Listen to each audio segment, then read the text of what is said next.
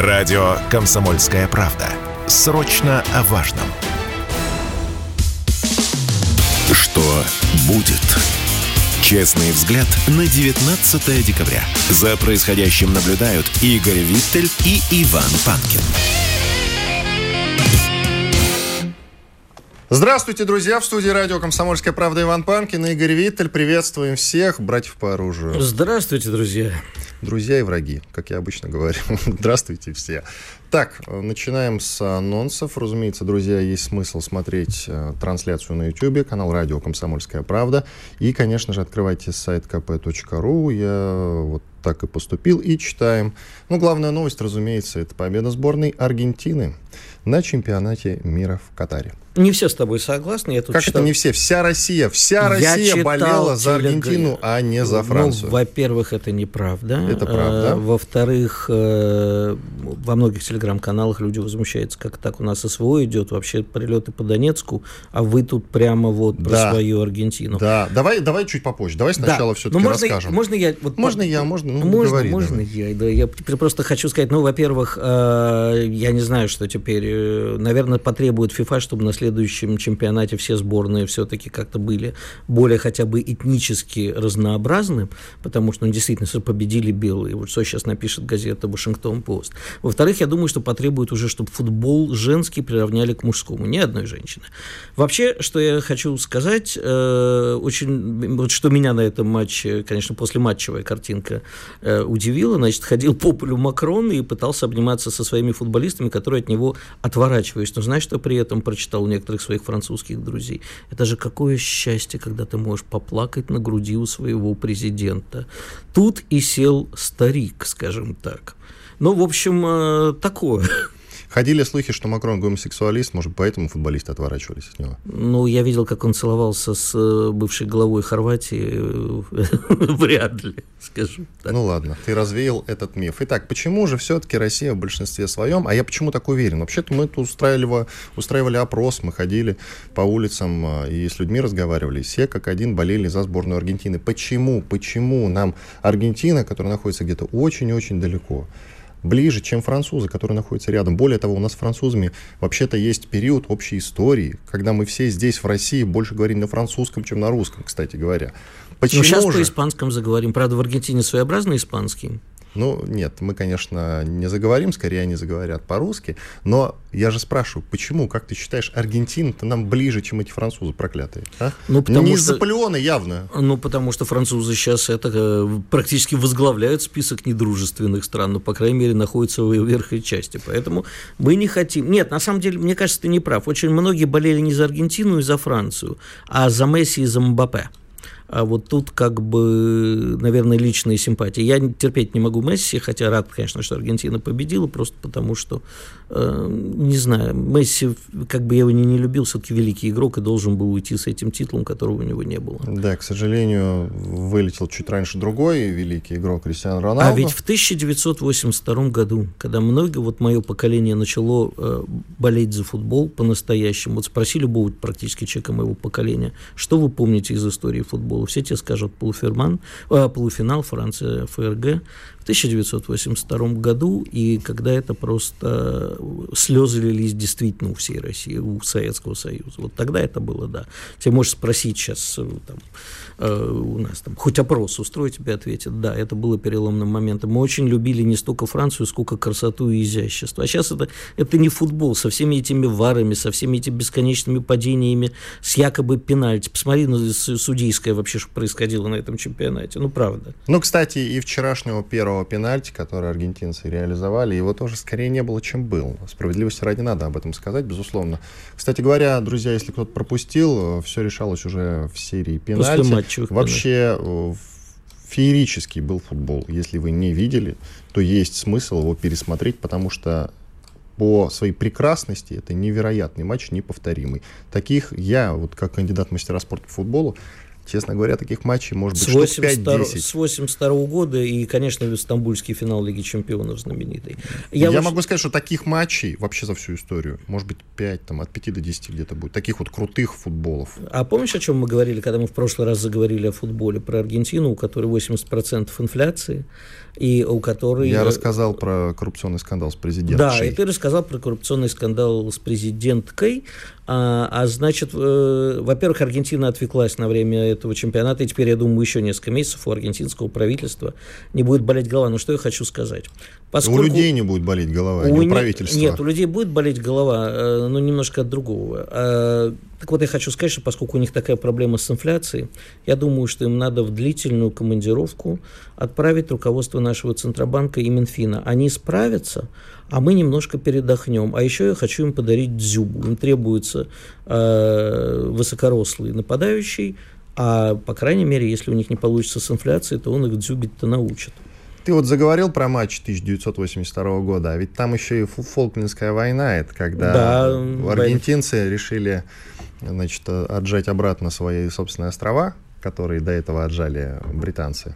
И у них это получилось. Правда, через неделю где-то британский флот приплыл и погнал аргентинцев обратно домой к себе. Ничего у них в итоге не вышло. Ну вот, предлагаем военную помощь Аргентине сейчас. Да, мы Самое всем... время наш мы, флот мы около Фолклендов установить, наведем порядок, и никакие британцы не спасут. Как тебе такая идея? Я считаю, что мы да, должны поддерживать всех, кого можем поддержать против наших потенциальных врагов, тем и надо поддержать.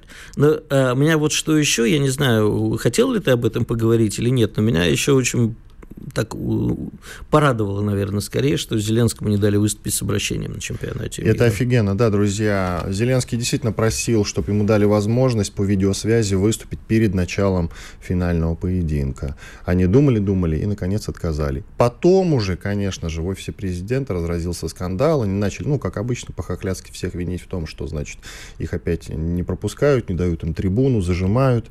Все опять на стороне России, бросили бедных несчастных украинцев. Ну, вот эта традиционная украинская риторика, и сказали любопытную вещь. А ведь президент Зеленский не собирался ничего такого политического заявлять. Ложь и даже не клевета, наговор. Это бред. Именно что опять говорить про то, что Россия их уничтожает, он только и собирался. У него, по-моему, других слов тоже А, не кстати, осталось. я не помню, почему сборная Украины не попала, не выиграла или из-за происходящего? Я не знаю и не следил за сборной Украины. Перестал следить за сборной Украины. А жаль, ты знаешь, э, извини, перебил, вот тут важный момент. Мне кажется, что если бы сборная Украины была бы на чемпионате, то чемпионата бы не было, а просто ФИФА бы проголосовала за вручение сборной Украине Кубка чемпиона. Они бы победили на чемпионате мира чисто по политическому голосованию. Фантазия прекрасная, но не думаю, что дошло до такого бреда бы. Хотя, ты знаешь, с учетом последних событий, все может быть. Но Я еще подсуживали. почему же заговорил про военную помощь Аргентине? Ведь не так давно был сбор министров обороны стран Северной и Южной Америки. Там они, а, значит, приняли какую-то совместную декларацию, и э, в том числе Аргентина отказалась от осуждения спецоперации России на Украине. Я говорю, это наши братья. Надо поддерживать Аргентину. Фолкленды. Ну, вообще Латинская Америка во многом наши братья, и, конечно, надо поддерживать. Фолкленды, Держитесь. Фолкленды. Скоро Только приедем. Фолкленды, по-моему, да. Да какая разница? разница? Ну, мы, да, поддержим Аргентину. Вообще, я тебе хочу сказать, что, конечно, тут важно и не столько Аргентина и прочее, что вокруг этого чемпионата. Нужно, конечно, еще поговорить о том, почему Катар... Э, вот помнишь наш Мундиаль 2018 года, чемпионат мира в России? Для чего делала Россия? Для того, чтобы открыться миру и показать, что мы... Я вообще сейчас думаю, что это уже был такой пиар-ход в преддверии чего-то, да, показать, что мы не звери, показать, что мы нормальные люди. Я действительно очень много во время этого чемпионата общался с людьми. Просто даже иногда э, в баре сидишь, и сидит рядом какая-нибудь, я как-то там в одном паре ба, пару американцев, они, или авру англичан, они что-то ко мне обратились, я им перевел, и говорю, в первый раз, да, потрясающе, а вы можете нам показать Москву? Я вызвал такси, повозил их ночью по Москве, показал. Люди открывались, люди понимали, что такое Россия. Зачем это сделал Катар? Мне кажется, чтобы Э, не показать открытость Катара, которую ему, конечно, не удалось показать, и не показать то, что мы как бы такие же, как вы, и соответствуем европейским ценностям, а вот э, Газком-то под э, хорошие контракты на газ э, показать. И показать, кстати, вот несколько, некоторые экономисты несколько лет назад говорили, что Катар скоро ждет дефолт. Нет, они решили сейчас показать, что нет, и у них все хорошо. Что касается той темы, которую ты начал в самом начале, возмущение некоторых отдельных людей а, по поводу того, что какой к черту футбол бомбят э, Донецк в эти самые минуты. И действительно бомбят, очень сильно бомбят. Ну, слушайте, надо отвлекаться в том числе. Я не думаю, что если мы будем а, каждую минуту думать о том, что бомбят э, Донецк, его бомбить перестанут. В принципе, гражданское общество у нас сформировалось. Очень много, насколько я знаю, насколько я могу судить, очень много людей сейчас реально делают огромное количество переводов на фронт. Ну и в свободные минуты, я думаю, что могут и футбол посмотреть, отвлечься. Что, что, говори. Я да. еще хочу сказать, что, э, что нужно, наверное, обратить внимание на то, что в сборной Франции играют практически, ну, за исключением Гризмана, еще пара человек, потомки э, иммигрантов, да, и поэтому, ну, все, посмотри, кто не ну, играет. Ну, я Рисов, вратарь, да, ну и что? Да, я вот думаю о том, что пройдет еще одно поколение, за сборную России будут играть э, граждане, потомки граждан тех стран Центральной и Средней, или как хочешь назови, территории Азии, которые получили российское гражданство. Может быть, тогда заиграем, как французы сейчас? Да, и о ком ты говоришь конкретно? Пока и не о ком конкретно. Ну, пройдет поколение, Вообще, они же все... Э, может, они почувствуют себя большими патриотами, чем мы? Нет, конечно Потому что, же. когда по полю бегает 22 миллионера, а миллиарды нищих смотрят за этим, это такая себе история. Дорогой друг, те самые мигранты, о которых ты говоришь, не больно-то рвутся на фронт даже за российское гражданство, которое им было обещано, в случае, если они будут рваться на фронт. Так что не надо, Леля. Иван Панкин, Игорь Виттель. Делаем небольшой перерыв, после этого продолжим. Оставайтесь с нами. Спорткп.ру О спорте, как о жизни. Что будет? Честный взгляд на 19 декабря. За происходящим наблюдают Игорь Виттель и Иван Панкин. Панкин, Виттель, все так, продолжаем. О переменах к лучшему, да, поговорим. Давай. Хочется о переменах к лучшему поговорить. Ну, в принципе, перемены происходят не всегда к лучшему, ну, иногда и к лучшему, конечно. Но вот хотелось бы какой-то конкретики. И Владимир Путин тут, среди прочего, заявил, что большие перемены, происходящие сейчас в России и мире, ведут как раз к лучшему. Путин заявил об этом э, на первом съезде российского движения детей и молодежи. Друзья, завтра мы пошире осмыслим этот э, момент, про вот это вот движение детей и молодежи. Как раз завтра, насколько я понимаю, оно закончится, уже будет сделан ряд интересных заявлений, будет как раз повод это обсудить пошире. А пока как раз к путинскому заявлению. Как ты считаешь, что имел в виду Владимир Путин? Своими словами, что большие перемены, происходящие сейчас в э, России и в мире, ведут к лучшему. Наверняка он говорит не о том, что происходит внутри России, сколько о том, что происходит за ее пределами. Я говорю про вот эту традиционную мантру, извините, про многополярный мир, который с 2007 года тянется, когда он на, в Мюнхене об этом впервые заявил. Ну, я не могу знать, что он имел в виду, потому что я ну, же давай не, да, подумай. Я, я же не он. А, я могу пофантазировать на эту тему, да, да и как-то проанализировать э, некие намеки, которые были даны. Безусловно, ты, наверное, прав. Речь идет про многополярный мир, речь идет э, про то, что должна быть наступить всеобщая справедливость, про то, что мы опять как бы и благорастворение воздухов. Да, мировой что, коммунизм. Ну, не мировой коммунизм, не к этому, но, видимо, опять э, в очередной раз намекают на то, что мы должны, наверное, по примеру Советского Союза как-то начать поддерживать всех тех, кто не хочет жить в этом американо- или американо-европейско-центричном мире. А, не очень понятно, как это делать, и об этом, конечно, бы хотелось поговорить более расширенно. Но идея, на мой взгляд, правильная. Учитывая, что мы не а, сформировали э, за там, Трудно сказать, до какого года не пытались формулировать э, национальную идею э, и вообще подумать о месте России в мире, в том числе в экономическом месте России в мире, месте России в международном разделении труда. Конечно же, это надо делать. Вопрос только, что это будет, некие абстрактные мысли, либо мы такой э, вот не хочу говорить по-английски, да, дорожный план, это по-русски называется, вот вспомнил, а, дорожный план а, о том, как туда идти. И, безусловно, молодежи, среди которой, ну, там, про школьников говорить не будем, а вот там молодежь а, такая в районе 20 лет, они очень, многие из них, к сожалению, настроены оппозиционно, потому что трудно не быть э, так настроенным, когда тебе все прошлые годы рассказывали, как хорошо жить в мире победившего капитала, и когда тебе было сыто и хорошо, и везде торговые центры, про душу никто не думал. А вот тут мы задумались э, и о русской национальной идее, мы задумались о том, чтобы мир был более справедливым. А они говорят, а не, мы Макдональдс хотим. Извини, Иннокент, не знаю, как, как теперь их называть. Макдональдс нет. Ну, да, я понимаю, что не может быть иноагентом. ушел из России. Ушедший из России Макдональдс, да, и прочее хотим. Понимаешь, зачем нам вкусная точка? Мы хотим Макдональдс. Или вот очень плохо стало. Я на полном серьезе читаю некоторые молодежные чатики, а, ради того, чтобы понимать, что вообще происходит. Мнение расходится на этот счет, кстати. Мнение, где-то мнение расходится, да, где-то такие прямо пророссийские, про проклятых пиндосов, а где-то люди действительно...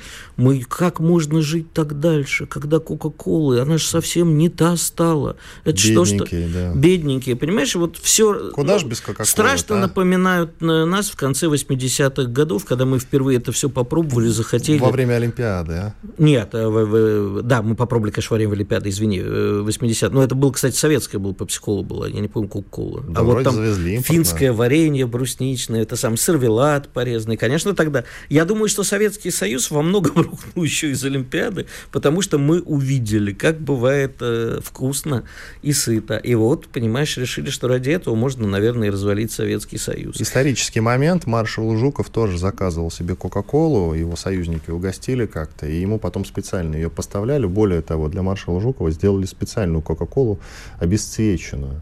Ну, чтобы просто не полилось. И в другие бутылочки ее разливали. Это реально исторический факт. Не знал, спасибо, что рассказал. Так вот, э, то, что происходит сейчас, это попытка сформулировать э, для, э, сформулировать для молодежи э, вот такую идею. И не будем забывать о том, что люди вообще к любому официозу всегда, особенно молодежь, относятся скептически. Поэтому это очень сложно. И маршал Жуков Советский Союз при этом развалить-то не хотел.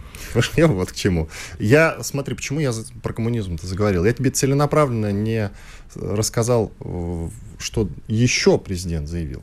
А глава государства еще и выразил уверенность, что россияне своими делами, поступками, решительностью и открытостью намерений смогут сделать мир более справедливым, где все народы по-настоящему равны, и каждый имеет право на уважение, на следование своим традициям, говорить на своем родном языке, и где у всех есть возможность для максимальной самореализации вне зависимости от того, в каких условиях человек вырос.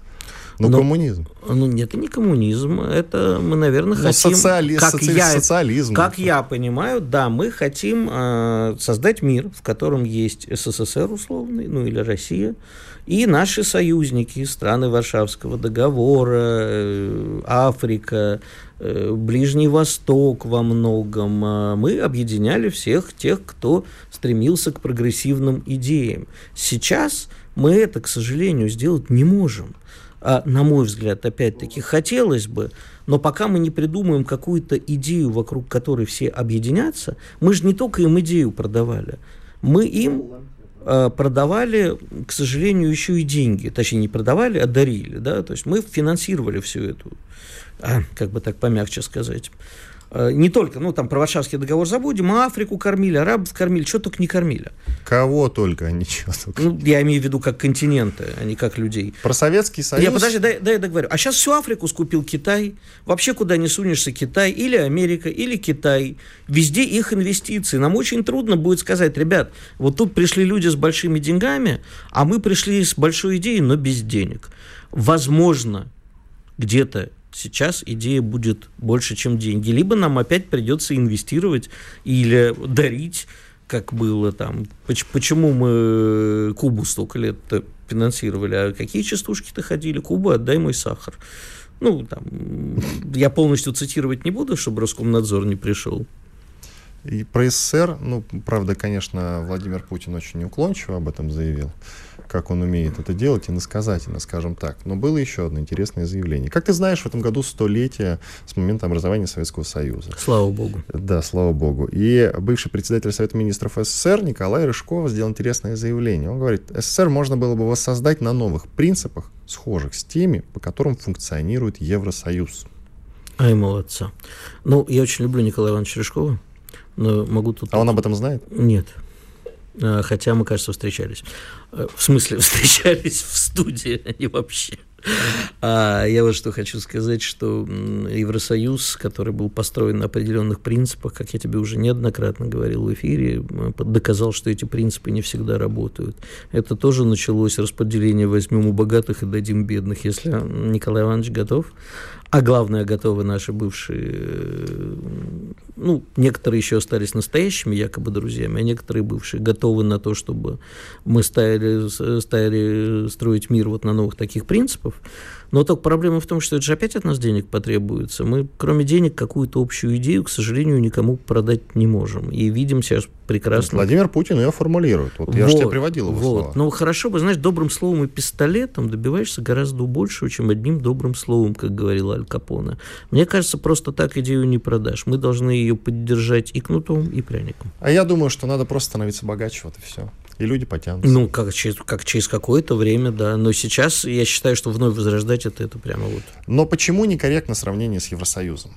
А? Ведь Советский Союз принимал свои объятия всех ну, кто вот, собственно, был рядом, хотя там есть страны, которые не имеют с нами общей границы, но, тем не менее, были в составе ну, Советского Союза. А в Евросоюз стоит очередь.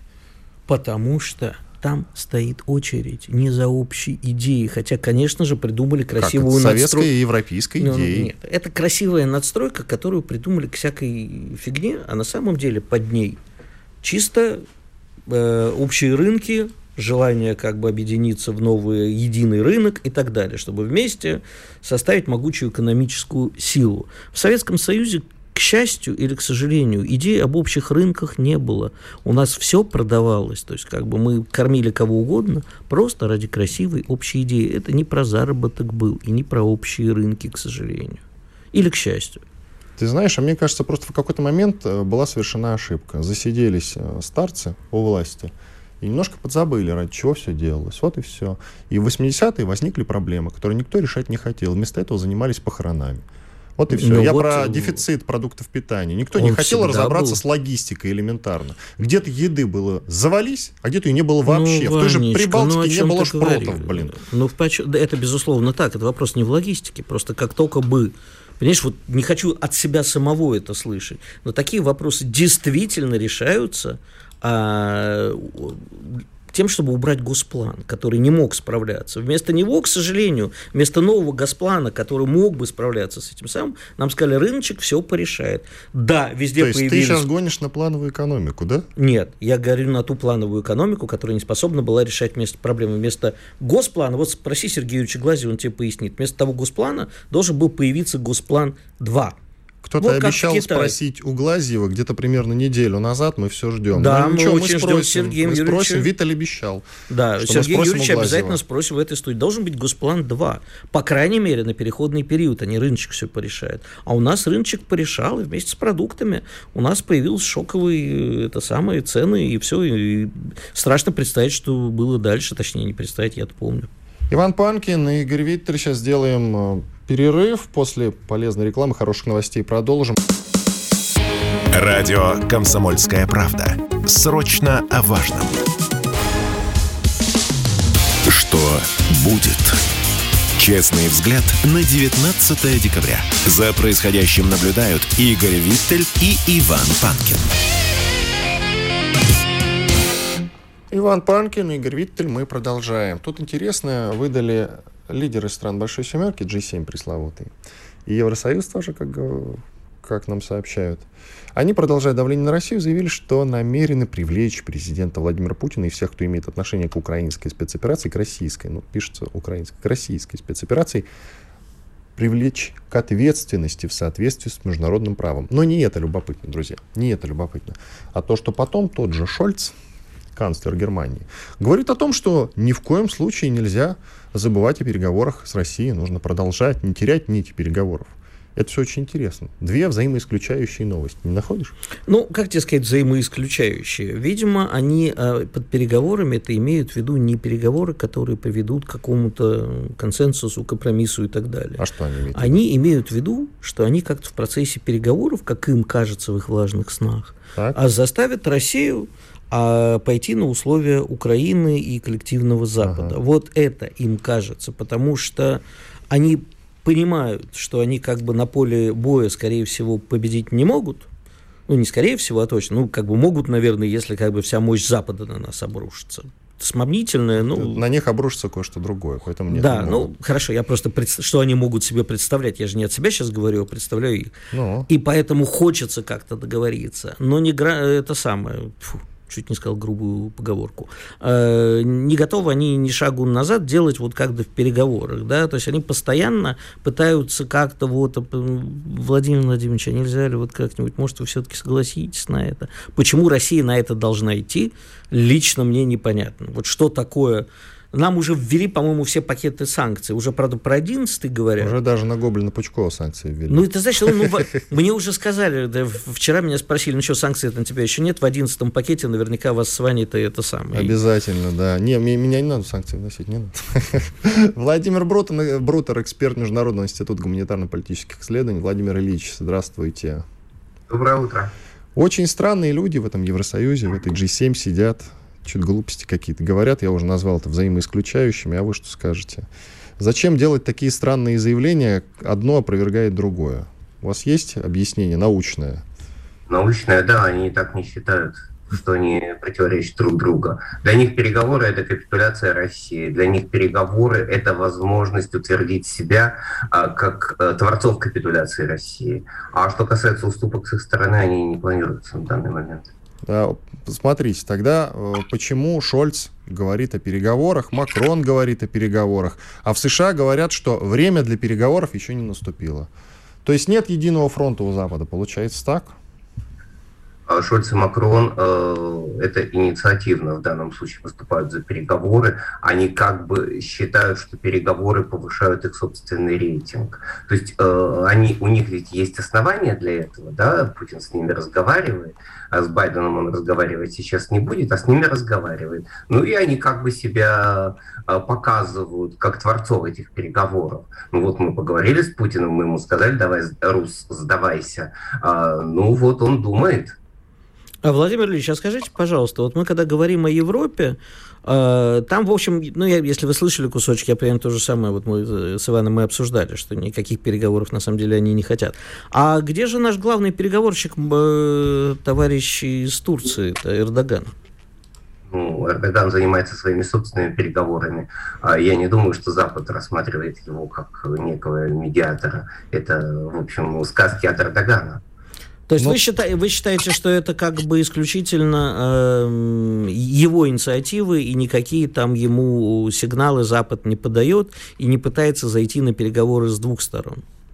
Нет, Запад ему подает сигнал, ну давай, поговори с русскими, узнай, что они думают. А вот у нас тема, в принципе, называется «Зачем Евросоюзу переговоры с Россией?». А... Нет, тема у нас называется, что все изменится к лучшему скоро. Не обманывай народ. Но... Ну, Наступает эпоха перемен к лучшему. Да, ну хорошо, ну как бы мы так под заголовок, скажем так, такой. А вот э, зачем России могут быть вообще теоретически нужны или не нужны переговоры с неким Западом? Ну, Россия хочет завершить специальную военную операцию переговорами. Она хотела это сделать 23 февраля, 24 февраля, 25 февраля, 27 февраля. Она шла на переговоры с серьезным пакетом уступок. Вот э, на сегодняшний момент мы имеем результат всего этого. Про Эрдогана я бы хотел уточнить. Ну, ну, слушайте, вы говорите, что он занимается внутренним переговором. Вообще Эрдоган решил вопрос с зерновой сделкой все-таки. Может, не будем списывать его со счетов? Он решил ее для себя, но не для России. А, по-моему, последнее заявление российского МИДа по поводу зерновой сделки говорит о том, что Россия ничего за это не получила. И что сделку надо будет пересматривать. Ну, собственно, сделка и была заключена, давайте не будем это прятать, чтобы Эрдогану было комфортно, а Россия как бы могла его использовать э, время от времени а в том качестве, в котором это нужно России. Владимир Ильич, вы говорили, что мы были готовы сесть 23-24 февраля за стол переговоров. На каких условиях, как вам кажется? Неужели, если бы мы тогда договорились, то Дон... мы бы не приняли Донбасс в свои объятия. Ну, красные же линии были обозначены да. какие-то. Но это как бы одно было. Но вот если эти красные линии, типа, отведите НАТО из... Э, не берите НАТО и Грузию, от... вообще в идеале отведитесь до 91 года, что было тогда предметом переговоров? ДНР имела статус. Она как бы э, была... Э, ну, Россия, может быть, согласилась бы на некий отложенный статус независимости для ЛДНР и, э, и на невхождение ЛДНР в состав России. Это возможный вариант. Я не могу сейчас сказать, что было бы 25 февраля. Вопрос в том, что, на мой взгляд, всего этого не было бы, потому что Запад использовал эти переговоры исключительно для того, чтобы узнать, где границы того, на что Россия готова пойти, а переговоры он вести не собирался. Владимир Ильич, вот такой вопрос. А, не так давно началась история с тем, что украинское посольство в Испании начало получать какие-то странные письма. Ну, там вообще не только посольство, там ряд организаций и мест получили, скажем так, эти странные посылочки. Одна в посольстве украинском взорвалась. И сейчас вот проходит информация, что в Испании перехвачено еще одно подозрительное письмо, оно было направлено в консульство Украины, опять-таки. Скажите, пожалуйста, вот вы в этой истории кого видите отправителем этих странных посылок? Местных инициативников. Это кто такие? Инициативники вообще на сленге у шпионов есть такое понятие. А вы что имеете в виду? Я имею в виду, что в Испании достаточно людей, которым это все надоело и которые очень хотят, чтобы, хотят, чтобы украинцы куда-то убрались. Спасибо. Владимир Брутер, эксперт Международного института гуманитарно-политических исследований, был с нами на связи. Ну, а ты веришь в эту версию, что это инициативники, как говорит господин Брутер? Ну, я с трудом верю в версию, что получив там посылку с какими-то частями животных или даже с какой-то там... А ведь было такое, да. Да. Смешно. Э, люди уберутся откуда-то и вообще... Ну, нет. Если честно, то не верю. Но ты ведь а и сам говорил, что это чья-то подстава. Чья? Ну, слушай, мало ли там это самое... Провокация. Чья? Это самих украинцев, которые, наверное, хотят в очередной раз показать, что им угрожает от России вообще все по везде, по всему миру. И поэтому весь мир должен осознать, как э, тяжело страдает Украина от России и, в общем-то, оказать очередную помощь Украине. Вот это я верю.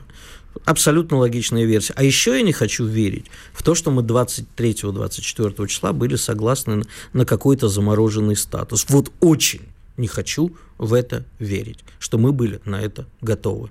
Нет, подожди, мы, по-моему, обозначили еще до Нового года. Я сейчас говорю про версию, уважаемый Владимир Ильича. Вообще, конечно, самое лучшее, что может случиться с человеком, это с утра услышать «Здравствуйте, Владимир Ильич». Лучше только, если бы ты сказал «Здравствуйте, Леонид Ильич». И тут бы я от счастья помер.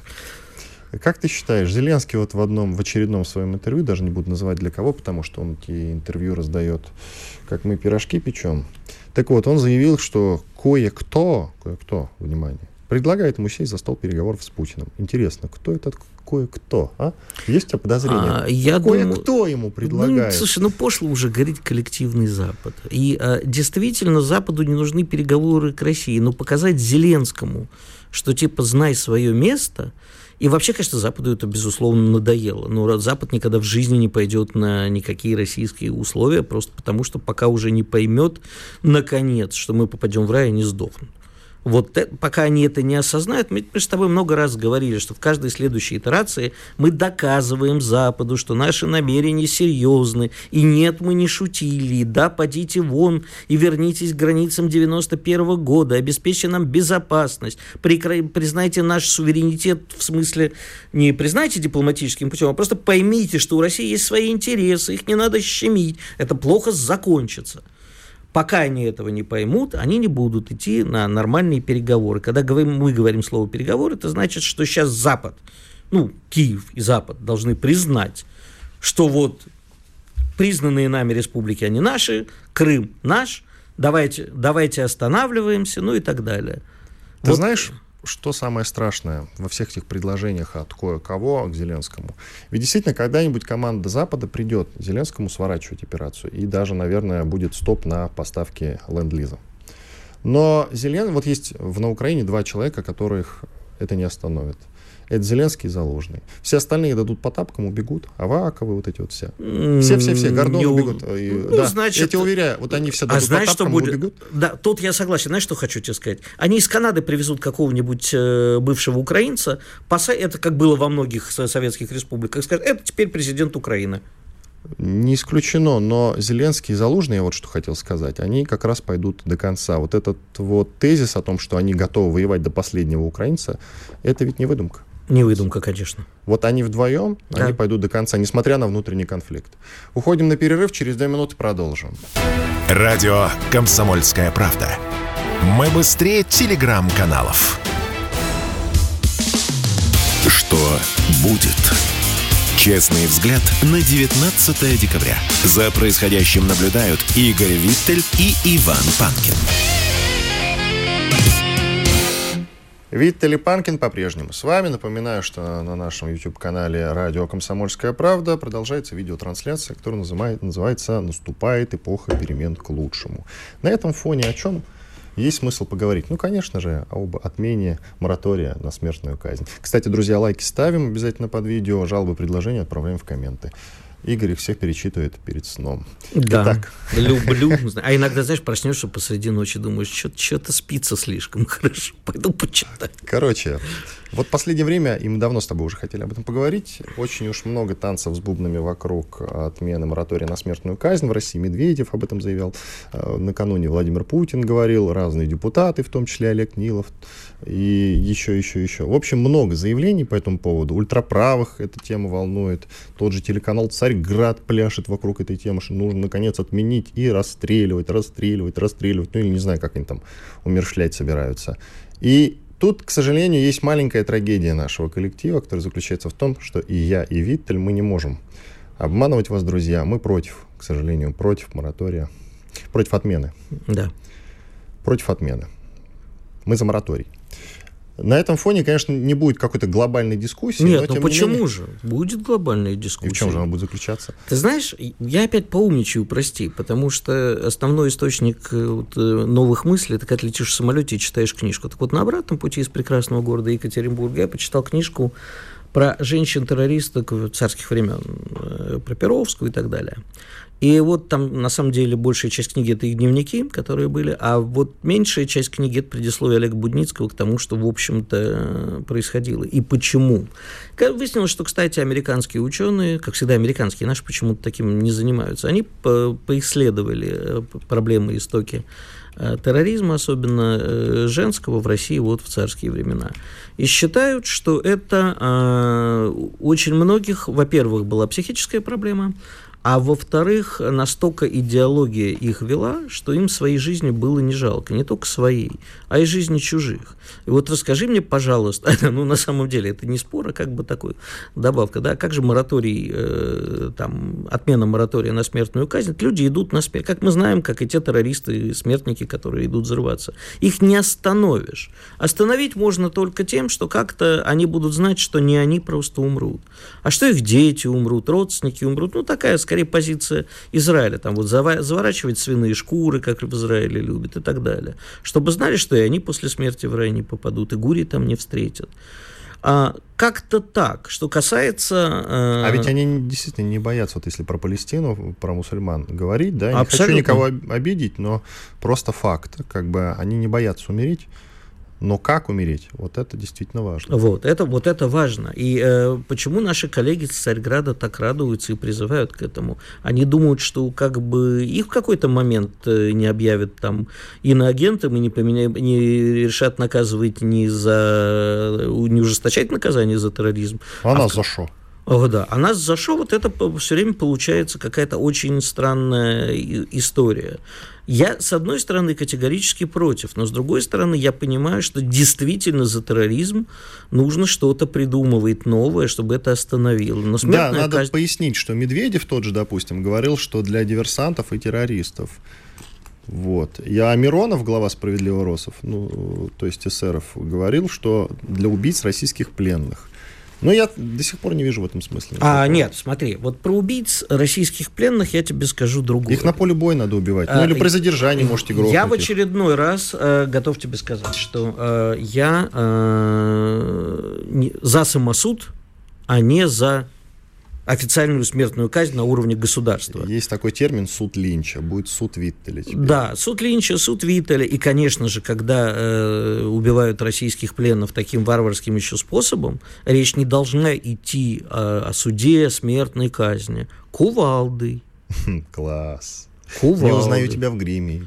Вот, это позволено, понимаешь, когда не дай знаешь, основной опять аргумент, когда я тебе уже говорил. Знаешь, каждый раз, когда говорят, например, о смертном наказании за педофилию, как, кстати, депутат Нилов, по-моему, говорит, да, все время, когда ты возражаешь, говоришь, ну смертная казнь же его не остановит, больной человек.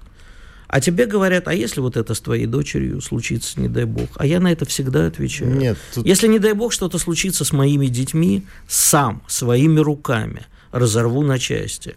И отдавать таких людей на самосуд родителей и так далее, это правильно. Ты знаешь, чтобы педофилов не вешать, какой есть э, контраргумент? Ну, химическая кастрация, наверное. Нет, вот именно против смертной казни. Какой ну, контраргумент не есть? Знаю. Чудесный, замечательный.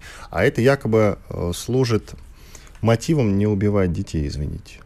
А, их не останавливает это. Ну, а да, еще но тебе если рас... будет смертная казнь, то есть детей будут убивать. А еще вот. я тебе расскажу чудесную, несколько, к сожалению, историй. Чудесная, конечно же, в кавычках. Э, мы прекрасно знаем, там, что 159-я статья э, про мошенничество, она часто очень употребляется в бизнес-разборках. Когда людям не понравилось, что-то хотят что-то отжать, 159-ю подтягивают по любому поводу. А я вот видел своими глазами, к сожалению, из неблизкого, но окружения, людей, которых э, бывшая жена не могла отжать собственность, решила там подговорить падчерицу написать заявление, например. Вот ну, такая история. И таких ты много. в виду за изнасилование? Да. А, ну, там не ну, было конкретно за изнасилование, аж там трогал или что-то там. Домогательство, да. Ага. А была знаменитая история с одним великим пластическим хирургом, который просто оказался жене, по-моему, насколько я помню, очередную делать пластическую операцию. Она детей родных подговорила, э, сказали, что папа их трогал. И он отсидел достаточно много, потом оправдан.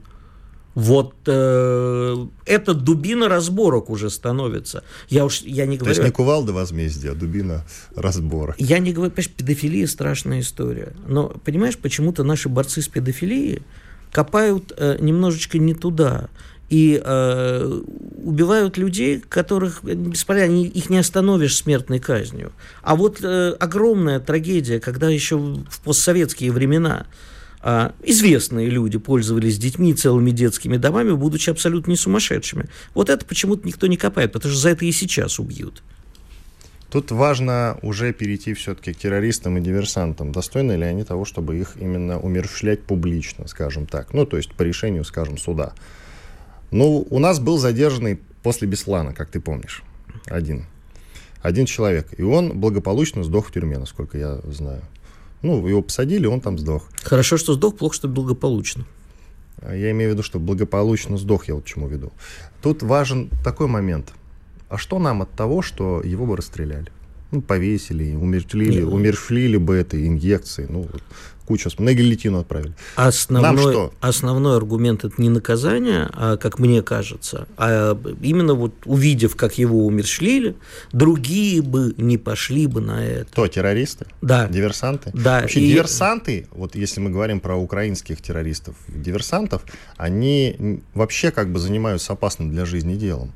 И, по-моему, их немножечко не очень напугает. Не напугает, вот об этом казни. я и говорю. Ну, тогда а вот зачем а, все это? Второй аргумент в качестве наказания, ну, я бы, я еще раз говорю, я бы отдавал, да уж родителям Беслана всяко бы отдал. Порвали бы на куски и были правы бы. Вот просто еще потом завинули бы свиные шкуры. Вот так это надо было делать. То есть ты имеешь в виду, чтобы это сделать публично? Да. Опять-таки? Прям публично? Да. Это хуже, чем смертная казнь. Да. И они заслуживают худшего, чем смертная они казнь. Они заслуживают, но опять-таки, смертная откуда казнь тяга это... к публичности? Смертная, это вот, а вот это вот, чтобы знали.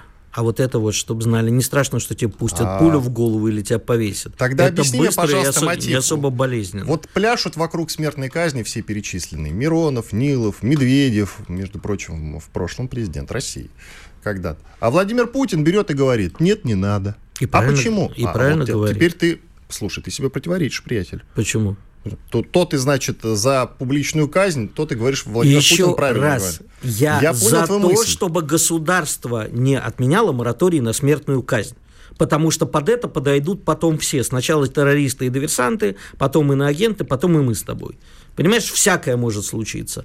А вот за то, чтобы действительно с Беслановским было понятно, это террорист, отдать его для публичной, э, для суда Линча, как ты это называешь.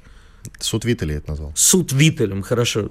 Чтобы отдать родителям, чтобы они разорвали его руками, да.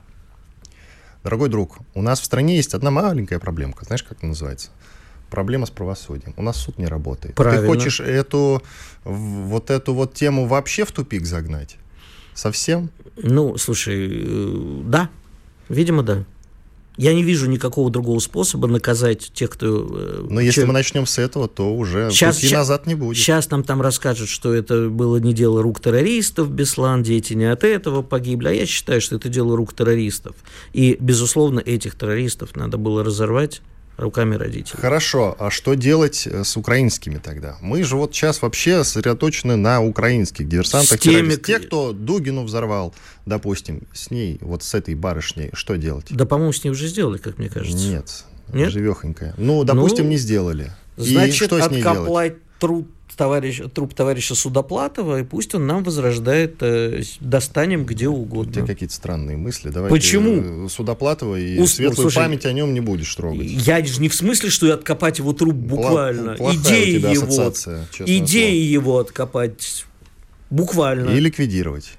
Да, ликвидировать Но, где в принципе, угодно. тут мы с тобой сходимся, действительно, да. Я за то, чтобы грохнуть на поле боя. Вот и все. И не разбираться, на самом деле. А если взяли пленного какого-то, то, собственно, с ним уже должно дело решать правосудие. Потому Швейцарская что когда, конвенция. Э, когда ДН, в ДНР суд приговорил там нескольких иностранных наемников, помнишь, к смертной казни приговорил, тогда зачем весь этот цирк был, если мы потом их обменяли? Вот это мне непонятно. Я же тебе говорю, суд должен работать, Игорь. Вернемся уже после перерыва. Оставайтесь с нами. Чтобы получать еще больше информации и эксклюзивных материалов, присоединяйтесь к радио «Комсомольская правда» в соцсетях. В отечественных социальных сетях. Смотрите новые выпуски на Рутьюбе, читайте телеграм-канал, добавляйтесь в друзья ВКонтакте, подписывайтесь, смотрите и слушайте. Радио «Комсомольская правда». Самая оперативная и проверенная информация в эфире и соцсетях.